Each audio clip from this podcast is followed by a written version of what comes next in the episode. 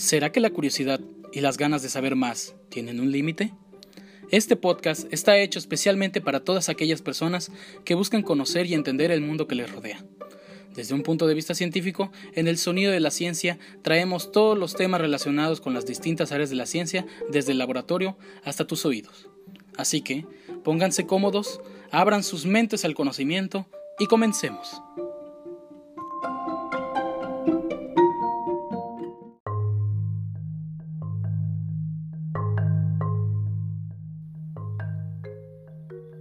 Y arrancamos con el noveno episodio de nuestro queridísimo y muy apreciado podcast, El Sonido de la Ciencia. Hola gente, ¿cómo se encuentran? Como cada semana, pues un nuevo episodio de nuestro querido podcast. Eh, eh, cabe recalcar que pues me da mucho gusto que vaya creciendo cada vez más el podcast. He visto las gráficas y pues hemos llegado a varias partes del continente americano y eso me, me, me trae mucha satisfacción. Me llena de emoción más que nada. Por lo que cada semana pues vamos avanzando y vamos teniendo nuevos y mejores episodios. Como saben, pues ya pasó la este, trilogía de plantas que tuvimos las semanas pasadas en los episodios 6, 7 y 8. Y pues ahora ya en el episodio 9 pues toca pues un cambio, ¿no? Ahora ya no tanto de plantas y de microorganismos, sino de ahora procesos que se encargan un poco más de mover las piezas de este ajedrez en el mundo natural. Y pues sí, como habrán leído en el título del episodio, que se titula Del simio al humano solo hay un billón de pasos, pues en el episodio de hoy, de esta semana, de este miércoles, pues voy a hablar sobre la evolución. Y es que seguramente ya has escuchado en algún momento o situación de tu vida sobre la palabra evolución. De hecho, si has, si has estado al pendiente de los episodios, Habrás notado que lo he mencionado varias veces. La evolución de las plantas, la evolución de los microorganismos, evolución por aquí, evolución por allá. Y pues bueno, a lo mejor en tu vida diaria has escuchado que alguien dice, por ejemplo, que ha evolucionado en su persona, o que la enfermedad de algún lugar tiende a evolucionar, o que un negocio está evolucionando en cuanto a su prestigio. Bueno, pues no es precisamente a lo que se refiere en términos correctos cuando estamos hablando de la evolución biológica. O sea, sí va relacionado, pero la evolución de, las que, de la que les voy a hablar hoy es más una evolución que se da de manera natural, no tanto una evolución en palabras como para describir algo. Es decir, que esta evolución ocurre de manera este, pues, natural, ¿no? Lo podemos encontrar en los procesos naturales. Y es que en sí la evolución está definida como un proceso constituido por una serie de cambios a lo largo del tiempo. La palabra evolución, como tal, proviene del latín evolutio, que es utilizada para designar el proceso por el medio por el cual una especie pasa de un estado a otro. O sea, evolución, la palabra en sí significa cambio. Entonces, para que, eh, pese a que pudiera sonar algo simple, es mucho más complejo de lo que parece. O sea, la evolución sí son cambios, pero no, por ejemplo, eh, son cambios que implican un periodo de tiempo mucho más largo. No siempre son cortos. Por ejemplo, el que una especie cambie de una etapa joven a una adulta no es evolucionar. O sea, por ejemplo, ver un conejo bebé y que luego pasa un conejo adulto o un insecto que pasa de una larva a una mariposa, no está evolucionando, simplemente está teniendo una etapa de vida. La palabra evolucionar, el proceso de evolución, implica que sea un proceso un poco más largo. Por ejemplo, el crecimiento de los huesos eh, es un cambio, ¿no? Que tenemos los seres humanos. Pero solo es corporal y no es un cambio evolutivo, ya que al crecer tu cuerpo, tus células óseas se multiplican por mitosis, como le hemos hablado en temas anteriores, y pues esto solo es para replicar células y, pues sustituirlas por unas nuevas. No hay una modificación heredable en ese material genético que, está cambiando. O sea, las células de nuestros cuerpos sí están generándose nuevas, hay un cambio, pero este cambio no está siendo heredado y no está siendo a largo plazo. Es algo que voy a explicar un poquito mejor en el resto del episodio para que me vayan entendiendo. Entonces tampoco implica que los cambios puedan hacer que una especie se convierta en, otra de la noche a la mañana. Esto tampoco es evolución. Para ser más específico, cuando digo especie, una especie es un grupo de organismos semejantes que pueden procrear entre ellos y producir una descendencia sana y fértil. Esto quiere decir que son organismos que comparten este, como que una misma característica y se pueden reproducir entre ellos. No puedes, o normalmente en la naturaleza no se pueden reproducir especies diferentes con otras, porque muchas veces, o simplemente no se da, porque no es posible anatómicamente, o muchas veces las especies, eh, la descendencia, nace infértil, o sea, no puede procrear, o muchas veces llega a morir. Porque precisamente no se pueden mezclar esas especies. Entonces cuando digo especie es eso, ¿no? Tiene que tener una descendencia sana y fértil y tienen que ser organismos que sean parecidos. Un ejemplo, por ejemplo, puede ser este, los perros, ¿no? El perro Canis lupus familiaris es la especie. Y también, por ejemplo, se pueden dar razas, pero sigue siendo una misma especie. O sea, la especie es Canis lupus familiaris. Pero, por ejemplo, el perro, pues hay raza como el pastor alemán, como el chihuahua, como el pug, son, son razas, pero sigue siendo la misma especie. Entonces el perro solo va a poder reproducirse con el perro. No puede reproducirse, por ejemplo, con un lobo o con algún coyote. No se podría, simplemente eh, sería muy difícil. Y como les digo, la descendencia podría salir infértil o morir de plano. Entonces, para que la definición de evolución pueda ser acertada y definitivamente correcta, debe implicar el que esos cambios a lo largo del tiempo sean también heredados a las siguientes generaciones. Eso, eso, damas y caballeros, sí es evolución. La evolución tiene que ser heredable. Entonces la evolución surge porque de una especie ancestral en común se derivan de herencia genética múltiples cambios de sus ancestros. O sea, una serie de posibilidades genéticas que van acumulándose a través del tiempo y que les permite diversificarse. Eh, es por eso que se dice que existe el árbol de la vida, hay una fuerte creencia, o más bien no creencia, sino evidencia acertada, de que todos los organismos vivos estamos en un árbol. Y ese árbol se va ramificando. O sea, varias herramientas. Si has visto un árbol, pues ves varias ramas, ¿no? Entonces, se dice que descendemos de un ancestro en común, que sería el tronco. Un ancestro que inició todo y de ahí se fue separando en varias especies. Entonces de ahí surge la evolución, de que había un ancestro en común que tenía unas características particulares y se las fue heredando a sus descendencias, pero sus descendencias fueron cambiando o teniendo esas modificaciones dependiendo del ambiente. Y todo el proceso, todo el proceso ocurre en un largo periodo de tiempo, por lo que a diferencia de los rápidos cambios morfológicos que podemos observar en los organismos al crecer, este, es prácticamente imposible o casi imposible observar en un lapso relativamente corto, digamos, una vida humana, las transformaciones morfológicas y genéticas que van sufriendo las especies descendientes. O sea, como les digo, la evolución es un proceso tan grande y tan largo que es muy difícil poder documentarlo así paso por paso, cómo se va dando, porque pasa incluso millones de años. Entonces en una vida humana sería casi imposible. Por eso hay ciertos procesos que sí se pueden cuantificar o se pueden medir y se puede saber que sí existe la evolución. Pero, ¿cómo es que realmente surge la pregunta? O sea, ¿qué es lo que realmente llama la atención de la evolución por primera vez? Y es que seguramente si alguna vez has visto, escuchado o leído algo sobre la evolución, lo más probable es que te haya aparecido el nombre de Charles Darwin. En cuanto a biología se trata, es prácticamente imposible no hablar de él, o sea, es como una eminencia para muchos biólogos y muchas biólogas. Y es que el naturalista inglés Charles Robert Darwin fue y es mundialmente conocido por su gran y controversial obra El origen de las especies. En su libro El origen de las especies, Darwin explicó sus dos ideas fundamentales, la evolución y la selección natural.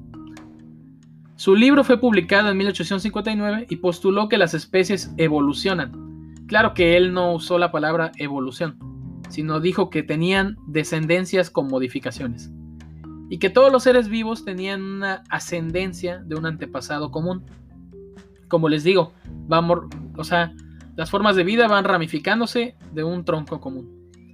También propuso que las especies pues evolucionan por un proceso llamado selección natural. Ese es un proceso que explicaré más adelante. Entonces la teoría de la evolución por selección natural fue muy discutida entre los científicos. Incluso se llegaron a dar debates y fuertes discusiones acerca del tema, ya que muchos decían que las, las aportaciones de Charles Darwin solo eran divagaciones, que no había una evidencia clara.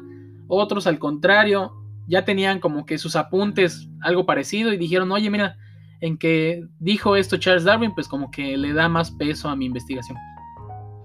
Entonces siempre se ha dado como que esa discusión. Incluso hoy en día hay personas que piensan que Charles Darwin solo, pues como que ha sido muy subestimado. Y piensan que otras personas deberían tener el mérito. Pero bueno, eso ya es de cada quien. Entonces, a medida que se acumularon pruebas a lo largo de los años y además se reinterpretó la evidencia, eh, se modificó la explicación que propuso Darwin. La versión más actual de la teoría se deriva de la llamada síntesis moderna, que a la selección natural añade la explicación genética de la herencia. Sí, porque igual mucho de lo que aportó Darwin era desde la perspectiva morfológica. O sea, él en sus viajes como para pagar sus viajes tenía que disecar animales y venderlos, pues entonces él se dio cuenta de que habían ciertas aves que por ejemplo se parecían mucho pero tenían ciertas cosas diferentes, entonces de ahí es donde le surge la idea. Pero todo esto era morfológico. Entonces a partir de que en la época moderna, la que vivimos actualmente, ya se empieza a dar más de la genética, la herencia, se empiezan a hacer más estudios moleculares, pues como que se da esta reactualización de la teoría de Darwin y dice, ah, mira, sí, hay cambios morfológicos que se pueden ver, pero también hay cambios genéticos que se pueden pues también medir, ¿no? O observar. Y ahí como que le da ese plus a, lo que propuso Darwin, ya que no solo podemos estar emparentados morfológicamente, sino que también genéticamente. Y eso es como que lo que le faltó a Darwin. De hecho, una vez en una clase una maestra dijo eh, perdón, un maestro, dijo que si a Charles Darwin le hubieran pasado las notas que tenía Gregor Mendel sobre la genética y la herencia, hubiera también tenido ese plus su trabajo. Pero pues bueno, pasaron con autores diferentes en épocas diferentes, entonces no, no se pudo. Y pues hoy por hoy se puede decir con toda certeza que la evolución no es una teoría. O sea, si tú vas por la calle y escuchas que te dicen que es la teoría de la evolución, lo siento, pero está en error, no es una teoría, ya está 100% comprobada. O sea, la evolución es un hecho, no es una creencia ni algo que alguien se inventó. A lo largo de los años se ha comprobado que existe. La evolución está aquí, está hoy y está más viva que nunca.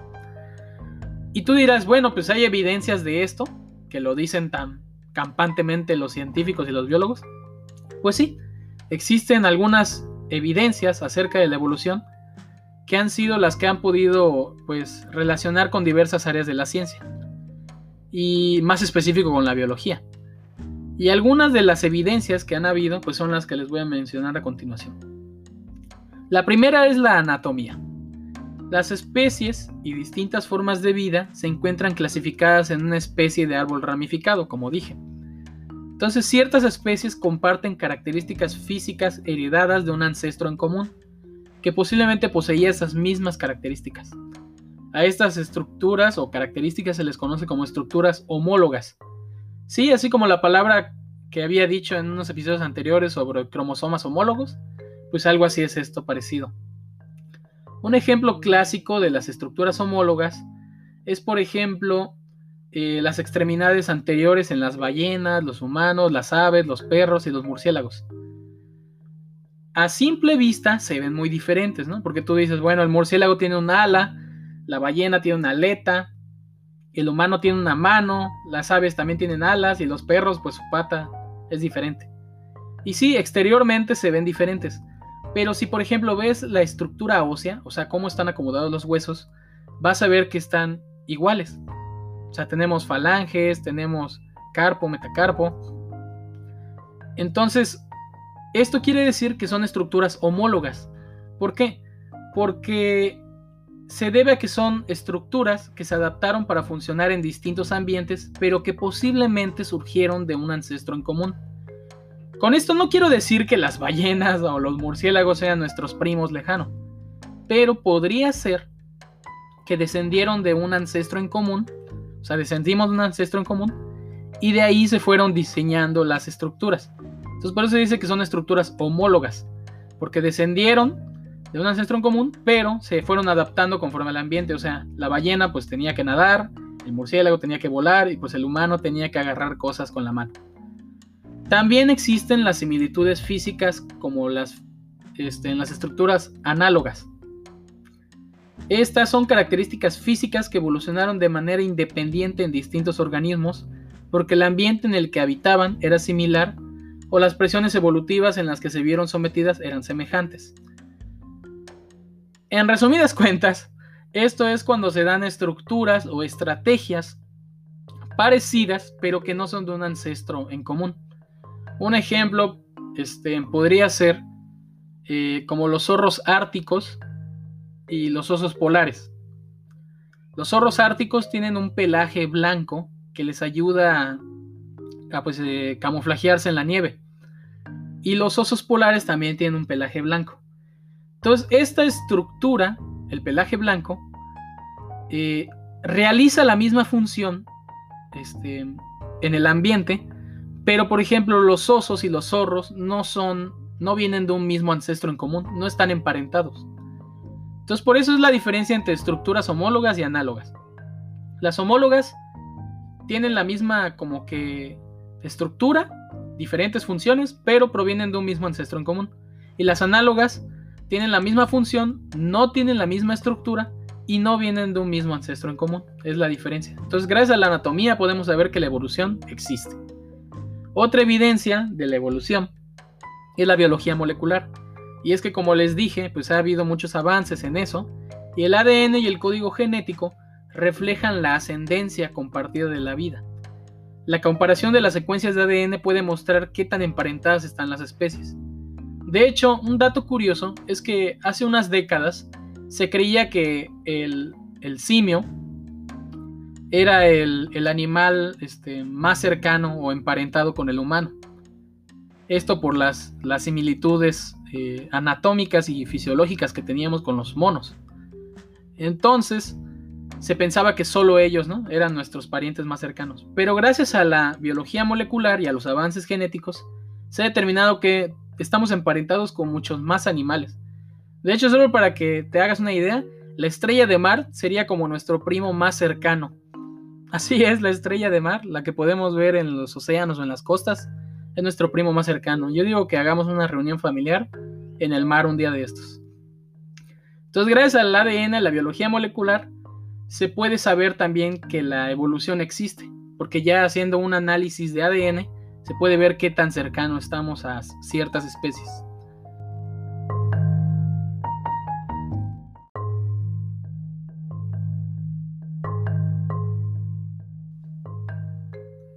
Bueno, y otra evidencia de que la evolución existe es la biogeografía, que como su nombre lo dice, es una combinación de la biología y la geografía. O sea, lo que estudia la biogeografía es la distribución global de los organismos y las características únicas que tienen, sobre todo las especies isleñas, o sea, las que viven en las islas, que se reflejan en la evolución. Entonces, por ejemplo, un, ejemplo clásico es el que se da con ciertas especies de emus y de y de avestruces, que por ejemplo se conocía que existía un continente único llamado Pangea. Entonces este continente al fragmentarse y formar el continente americano, el continente africano, el continente asiático, este, Australia, pues obviamente lo que hizo es que las especies de, avestruces, y ñandús emus, pues entonces se, se formaran diferentes especies. ¿Esto por qué? Porque hay una especie en América, hay una especie en África, hay una especie en Asia, hay una especie en Australia. Entonces, lo que va haciendo es que como se encuentran en diferentes ambientes, en diferentes climas, en diferentes vegetaciones, pues se va diversificando, se va ramificando la especie y creando nuevas especies. Por eso la biografía es una fiel evidencia de que existe la evolución. Otra evidencia, y esta sí es una señora evidencia, es la evidencia de los fósiles. Por ejemplo, si fueras un tribunal a defender existe la evolución, pues yo creo que la, evidencia irrefutable sería la de los fósiles. Y es que los fósiles documentan la existencia de especies pasadas, especies que se encuentran extintas actualmente, pero emparentadas con las especies que vemos hoy en día. Por ejemplo, gracias a, a, los fósiles, se puede saber que la descendencia de los dinosaurios han sido los reptiles y las aves, ya que se van viendo. Y pues gracias a los fósiles podemos ver que vieron animales o organismos eh, pasados que se ven diferentes a los que se encuentran actualmente. Entonces los fósiles es como la evidencia más clara. Otra evidencia es la observación directa. Podemos observar la evolución directamente a una pequeña escala en los organismos con ciclos de vida corto. Este último punto, la observación directa, se refiere a la escala, y es que la evolución también se divide en dos tipos dependientes de escala, que se van midiendo y observando están la macroevolución y la microevolución. La macroevolución se centra en los cambios a gran escala que ocurren a lo largo de extensos periodos de tiempo, como la formación de nuevas especies, nuevas poblaciones, nuevos grupos. En cambio, la microevolución se centra más a una escala pequeña en un tiempo más corto. Y aparte, lo que ve es la escala que afecta únicamente a uno o unos cuantos genes y que ocurre en poblaciones este, pequeñas. Entonces ambas escalas conforman el proceso de evolución y pueden estar ocurriendo simultáneamente o a distintos tiempos. Los procesos microevolutivos que suceden a lo largo de miles o millones de años se pueden sumar a los cambios a gran escala que definen las especies o grupos. O sea, estos procesos, la macroevolución, normalmente se da a miles de millones de años. En cambio, la microevolución se puede medir o se puede observar en organismos que, por ejemplo, tienen un ciclo de vida más corto, como se da en los insectos o las plantas, que como hemos visto su ciclo de vida es pues más rápido, entonces por eso la microevolución puede ser un poco más evidente. Y es por eso que hay científicos que se centran en la microevolución, ya que la macroevolución, como dije, es más difícil de documentar, ya que pasa en miles de millones de años. En cambio, la microevolución pues es un poco más factible de experimentar. Y pues pueden ocurrir simultáneamente porque puede que una especie se esté desarrollando por miles de millones de años y puede que otra pues esté teniendo evolución pues en unos años nada más. Y por eso se puede dar simultáneamente o a distintos tiempos. Y pues bueno, quizás ahora estás pensando, sí está padre la evolución y todo y realmente hay pruebas de que existe. Pero ¿qué es lo que realmente detona o causa que se dé la evolución? Pues verás, diversos investigadores y expertos a lo largo de los años han llegado a la conclusión de que la evolución se genera principalmente por cuatro procesos evolutivos. Estos procesos también son llamados fuerzas evolutivas, y son la mutación, la selección natural, la deriva génica y la migración. La mutación, como lo he dicho en episodios anteriores, una mutación es un cambio que se da de manera espontánea e impredecible en el ADN. De hecho, estamos teniendo mutaciones todos los días. Nuestras células pasan por mutaciones todos los días. Pero tranquilos, no es una mutación como la de los X-Men, de los cómics, que te van a salir alas o te van a salir cuernos. Simplemente son mutaciones pequeñas que se van dando en el ADN y que muchas veces ni lo notamos. Y estas este, mutaciones pueden ser heredables o no. Se considera una fuerza evolutiva a la mutación porque genera nuevos alelos en los genes, Recordemos que los alelos son las distintas formas en las que se expresa un gen y por lo tanto promueve la variación genética. Entonces, mientras más variación genética, más diversidad de organismos va a haber. Por eso es que la mutación es este, una fuerza evolutiva. Y es que las mutaciones son cambios, pero no cualquier cambio fisiológico o conductual. Para que pueda ser considerado este, una fuerza evolutiva, la mutación tiene que ser heredable. Es decir, que debe haber una descendencia de una especie que pueda tener características o cambios por parte de la mutación. Y pues bueno, la siguiente fuerza evolutiva es la selección natural. Sí, la selección natural es el mecanismo evolutivo que propuso Charles Darwin. Y se podría decir que es lo que va después de las mutaciones. ¿Por qué va después de las mutaciones? Porque esta fuerza evolutiva consiste en que se da una selección hacia los miembros de una población que poseen adaptaciones más exitosas al ambiente y tienen una mayor probabilidad de sobrevivir y reproducirse. Entonces, por ejemplo, un ejemplo clásico, muy clásico, de hecho, si llegas a ver herencia, te lo van a decir, o si llegas a ver genética, te lo van a decir, eh, es el de las polillas. En Rusia se daba que habían unas polillas de color este, negro, pero había una cierta mutación que hacía que hubieran ciertas polillas de color blanco. Era la misma especie, pero habían polillas negras con blanco. Entonces, los troncos de los bosques de Rusia eran de color negro. Entonces, cuando las polillas se posaban en ese árbol negro, las polillas negras, las aves no las detectaban, no las podían ver. Solo las polillas blancas se veían. Entonces las aves pues les era más fácil poder localizar a las polillas blancas en la madera negra y comérselas. Entonces las polillas blancas, su población fue disminuyendo poco a poco y ya quedaban más polillas negras. Pero lo que pasó es que con el inicio de las fábricas en Rusia, pues había una mayor expulsación de, pues humo y, gases que fueron haciendo que se diera como, como esta, este, como cenizas que fueron blanqueando los árboles negros. Entonces ahora los árboles eran de color blancuzco y las polillas blancas podían confundirse con los árboles. Ahora las polillas negras eran comidas más por las aves. Entonces este es un, es un ejemplo un poco banal porque pues, en la naturaleza no hay fábricas que blanquean árboles. Pero es más o menos así como se da la selección natural. Hay diferenciaciones y la especie que sea más escogida o que sea más eficiente o exitosa en el ambiente va a ser la que va a poder sobrevivir y reproducirse.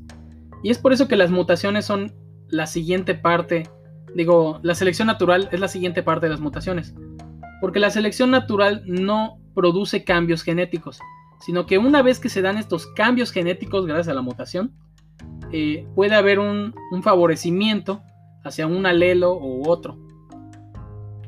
Entonces por eso que es vital la selección natural. Y no, no se da así como, como ciertas personas dicen de, ay, si se muere este es porque la selección natural ha sido decidido. No, la selección natural no es algo que se tome a la ligera, es un proceso sumamente importante y mucho más complejo. Y cuando digo que tienen que sobrevivir y reproducirse, es porque la selección natural no se refiere realmente a la supervivencia, sino a la reproducción. Es cierto que un organismo debe sobrevivir por lo menos durante un tiempo para que pueda reproducirse, pero la única manera en que sus genes continuarán en el futuro mediante pues es mediante una reproducción exitosa. Cuando muere un organismo que no logró reproducirse, sus genes terminan con él.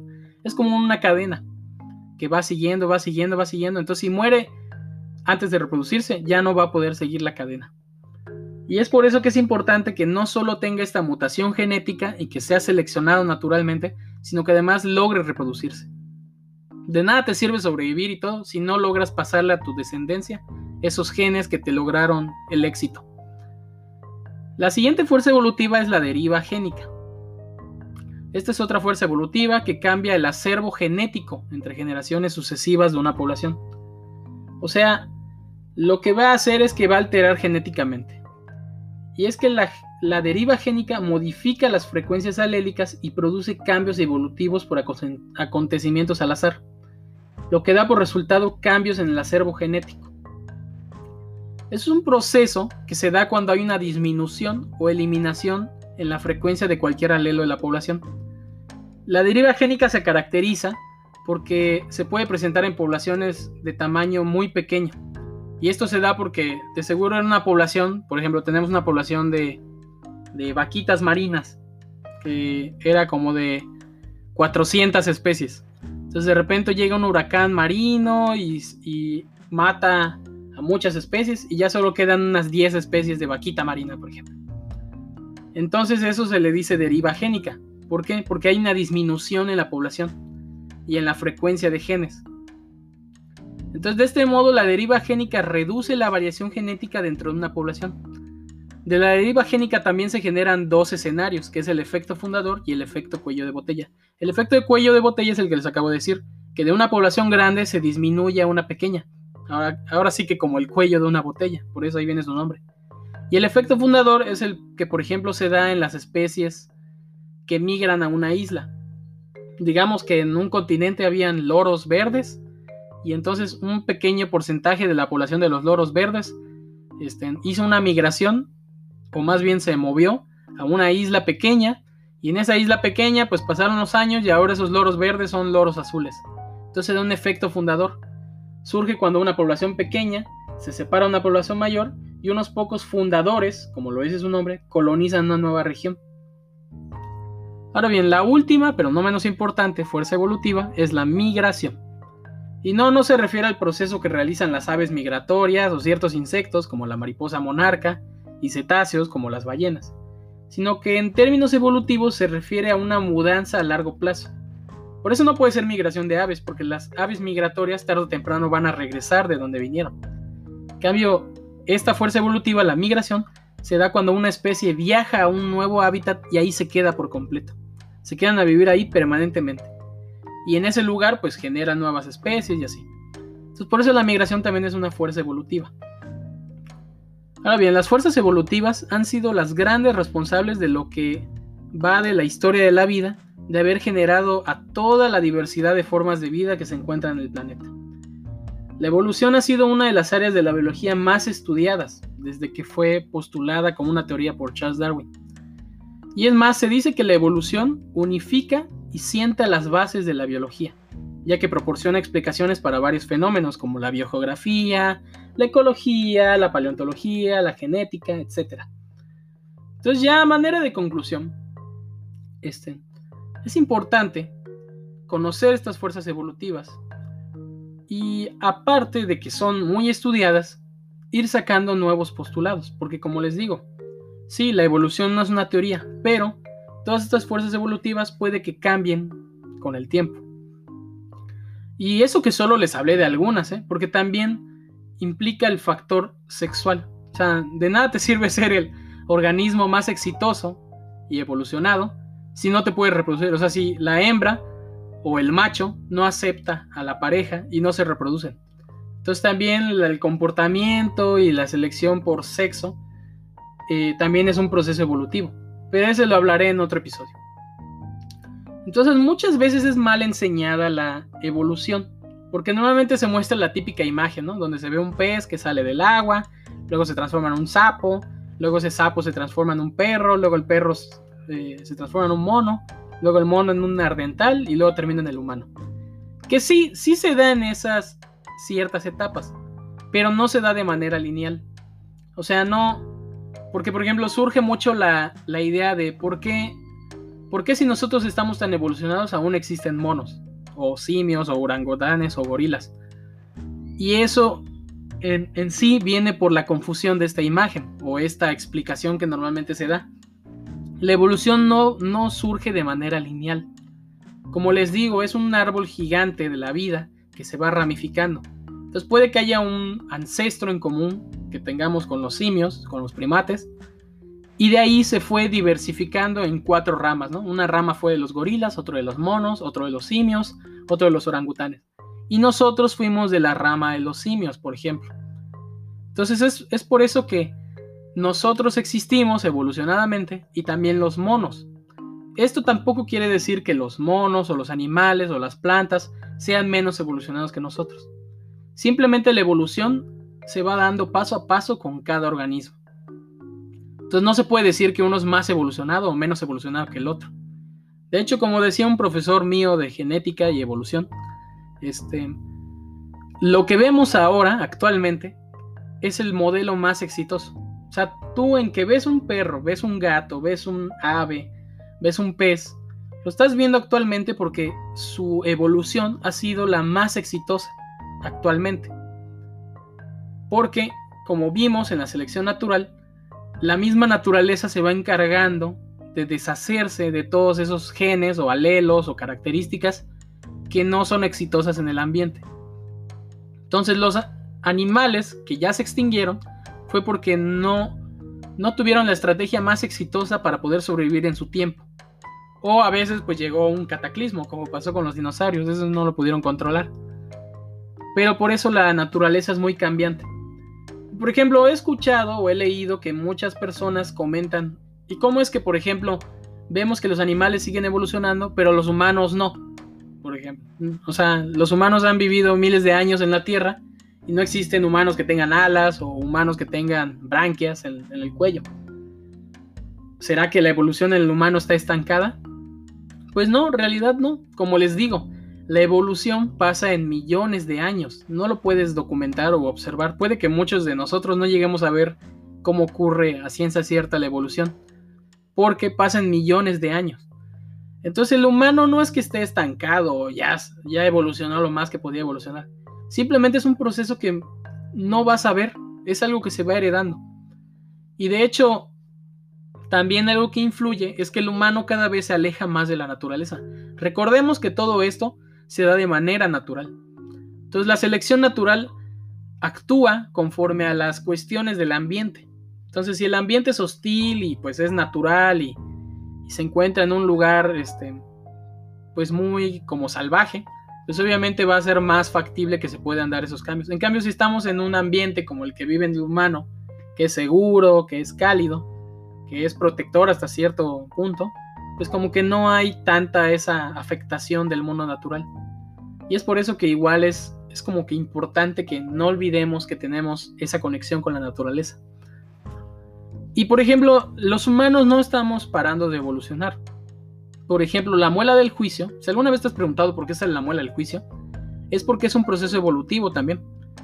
La muela del juicio se nos quita porque antes teníamos esa muela del juicio, o más bien nuestros antepasados tenían esa muela del juicio porque necesitaban masticar la carne, necesitaban desgarrarla con los dientes. Entonces obviamente necesitaban más dientes para poder masticar con mucha, pues más eficientemente la carne. Obviamente como nuestra alimentación ha cambiado en los últimos años, ahora ya comemos vegetales o nuestra comida la cortamos con cubiertos o simplemente comemos cosas más suaves obviamente esa muela ya no nos sirve. Entonces por eso, poco a poco, bueno, se piensa que eventualmente la muela del juicio va a desaparecer. O sea, luego van a haber personas que ya ni muela del juicio van a tener. Por ejemplo, a mí no me ha salido la muela del juicio. Claro, no quiero decir que soy el más evolucionado de mi, de mi especie, pero aún así son rasgos que se van a ir yendo. Entonces, eso de que el humano está estancado y ya no está evolucionando es una total mentira. Seguimos haciéndolo, pero como les digo, es un proceso largo. Entonces es importante conocer sobre la evolución y saber eh, pues cómo es que se da y también seguir haciendo experimentos para poder comprobar y tener más evidencia sobre que la evolución es totalmente cierta. Que evidencia no le falta, ¿eh? pero aún así pues siempre es bueno aportar algo más. Y claro, si en un futuro se llegara a revelar algo nuevo, podría que la teoría de Charles Darwin, que como sabemos ya no es una teoría, pues podría seguir teniendo más peso con los años. Pues bueno, esto fue todo con el tema de hoy de la evolución. Espero que te haya gustado mucho, a mí me gustó bastante. La evolución creo que es de los procesos más fascinantes, incluso en la biología. Es de los que más se hablan, siempre evolución, biología, lo relacionan. Entonces, es de mis favoritos. De hecho, la clase de evolución fue de mis favoritas. Y pues estudiar todo esto es muy, muy interesante. Si te gustó, pues obviamente, como siempre, compártelo con quien tú creas que le va a servir esta información. O simplemente hay ciertas aplicaciones en las que puedes votar o poner una cierta calificación y pues pon la que tú consideres.